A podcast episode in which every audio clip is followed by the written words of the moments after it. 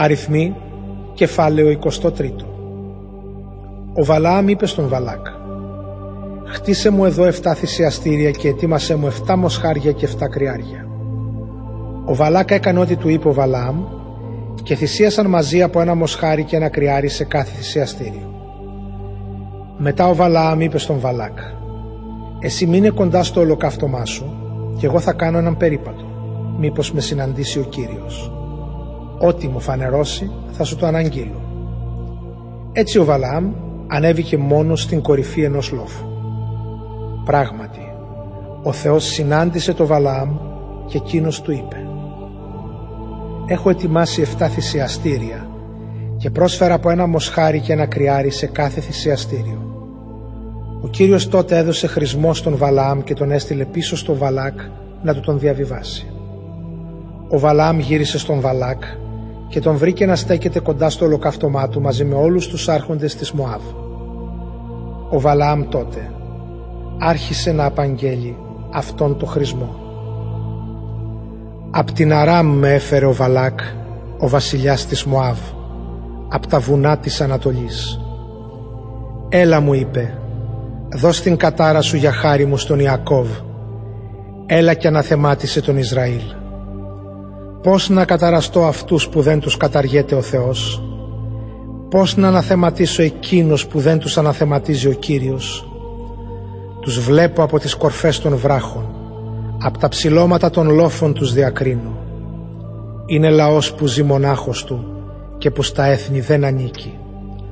Ποιος μπορεί να ρυθμίσει τον Ιακώβ, ποιος να μετρήσει τον πολυάριθμο Ισραήλ; Μακάρι κι εγώ σαν αυτούς τους δίκαιους να πεθάνω.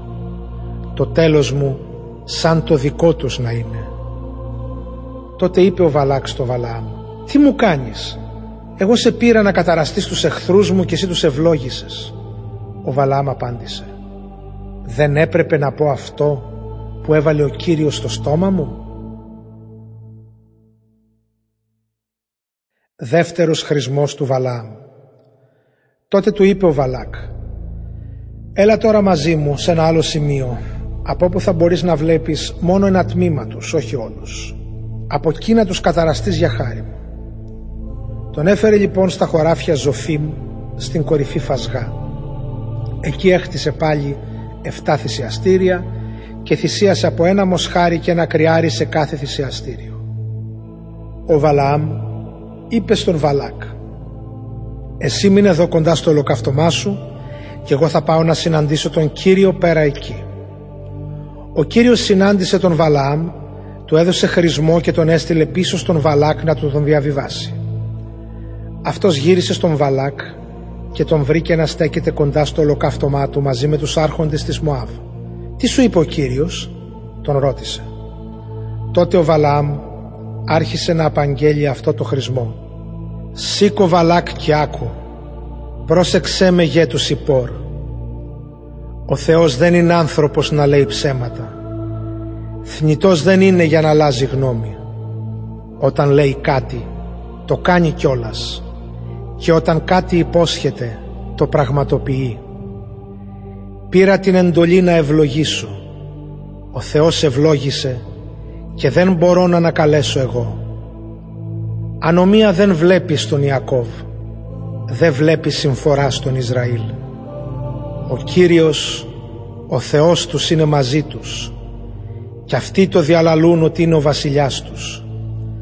Από την Αίγυπτο τους έβγαλε ο Θεός, για κίνους πολεμάει με δύναμη αγριόταυρου. Μαγεία δεν ισχύει στον Ιακώβ ενάντια, ούτε μαντία ενάντια στον Ισραήλ. Τώρα είναι ο καιρός να υποθεί. Δείτε τι έκανε ο Θεός για το λαό του Ισραήλ Σαν λέει να σηκώνεται αυτός ο λαός, ορθώνεται σαν ύπουλο λιοντάρι.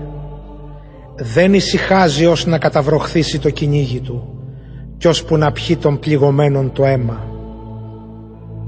Τότε είπε ο Βαλάκ στον Βαλαάμ «Καλά, δεν τους καταργέσαι, αλλά τουλάχιστον μην τους ευλογείς». Ο Βαλαάμ του απάντησε «Δεν σου είπα ότι θα κάνω εκείνο που θα μου πει ο Κύριος» Τρίτος χρησμός του Βαλάμ Τότε είπε ο Βαλάκ στον Βαλάμ «Έλα να σε πάω σε ένα άλλο μέρος. Ίσως ο Θεός θελήσει να τους καταραστείς από εκεί για χάρη μου». Τον έφερε λοιπόν στην κορυφή Φεγόρ που βλέπει προς την έρημο. Ο Βαλάμ του είπε «Χτίσε μου εδώ 7 θυσιαστήρια και τίμασέ μου 7 μοσχάρια και 7 κρυάρια». Ο Βαλάκ έκανε όπως του είπε ο Βαλάμ και θυσίασε από ένα μοσχάρι και ένα κρυάρι σε κάθε θυσιαστήριο.